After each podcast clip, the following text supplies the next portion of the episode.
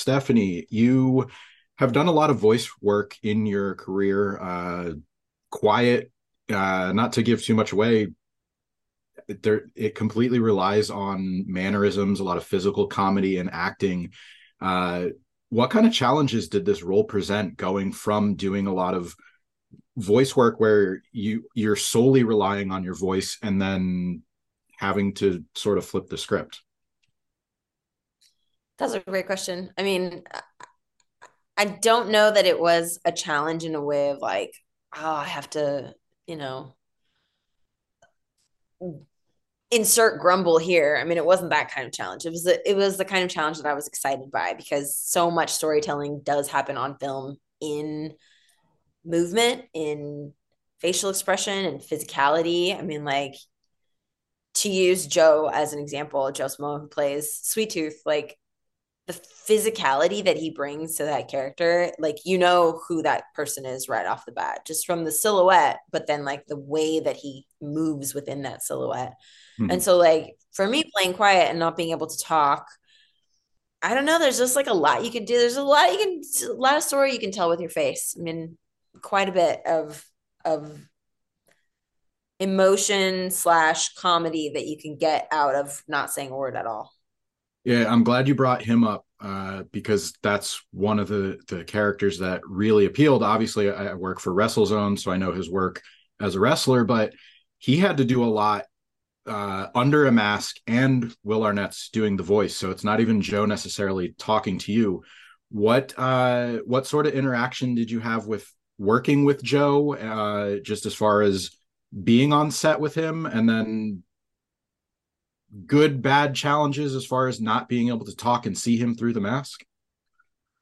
I love Joe. I think he's a doll. He's really, really lovely person. Um, just like a great human, dad, husband, you know.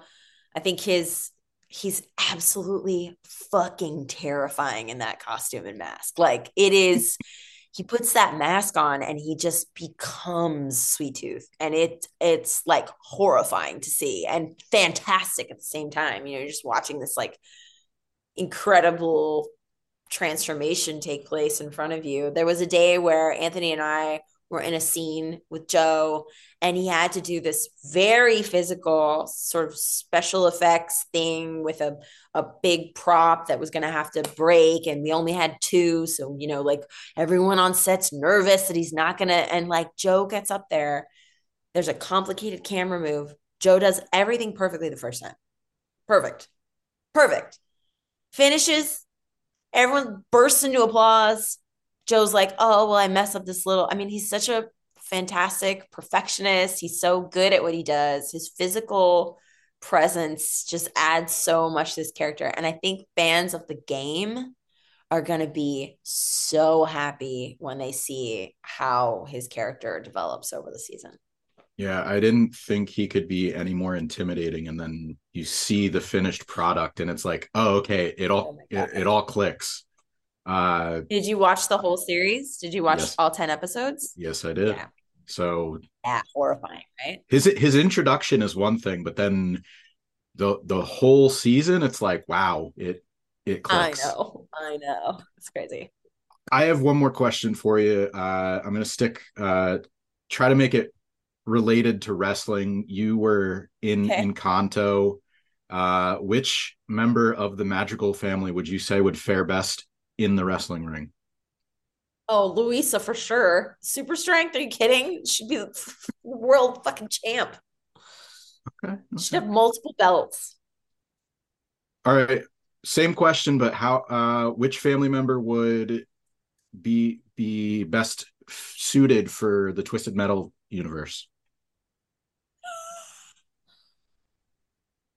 Camillo. Camillo. Camilo. Camilo. I don't know how you say it. Camilo. You're gonna have to edit that out. Camilo, because he can shapeshift. So he could like basically like anybody he's wrestling, he could just become whoever that person's like arch nemesis is that can beat the crap out of them, that he would do the best. Okay. All right. I like it. Uh thank you very much for your time today. I, I enjoyed the show. Uh I, I hope everybody likes it as much as I did. Fingers crossed.